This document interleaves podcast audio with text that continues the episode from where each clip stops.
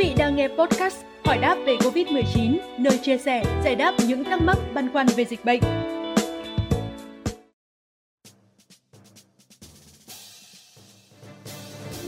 Thưa quý vị, mới đây Bộ Y tế đã cho phép sử dụng phối hợp hai loại vaccine phòng COVID-19 trong trường hợp nguồn vaccine mũi 1 không đủ để tiêm mũi 2.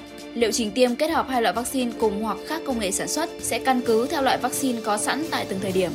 Cụ thể, nếu tiêm mũi 1 là vaccine AstraZeneca thì có thể tiêm mũi 2 là vaccine do Pfizer hoặc Moderna sản xuất. Trong trường hợp mũi tiêm thứ nhất là vaccine do Moderna sản xuất thì có thể tiêm mũi thứ hai là vaccine của Pfizer và ngược lại. Việc phối hợp hai loại vaccine ngừa COVID-19 đã được thực hiện ở một số nước như Mỹ và Canada. Kết quả cho thấy việc tiêm trộn cho tác dụng tương đương với khi sử dụng hai mũi vaccine cùng loại. Nghiên cứu của nhóm bác sĩ Tina Smith tại Đức so sánh nhóm tiêm trộn và nhóm tiêm hai liều AstraZeneca cũng cho kết quả tương tự.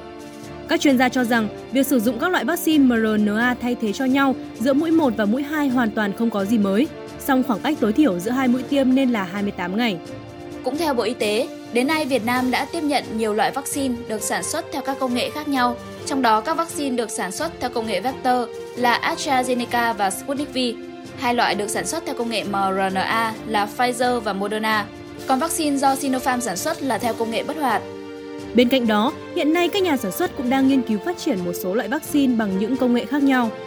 Thưa quý vị, biến chủng Delta đang lây lan với tốc độ chóng mặt và cách hiệu quả nhất để có thể chống lại những biến thể này là tiêm vaccine đủ hai mũi với bất cứ loại vaccine nào đã được Bộ Y tế thông qua. Thông tin vừa rồi cũng đã khép lại chương trình ngày hôm nay. Xin chào và hẹn gặp lại!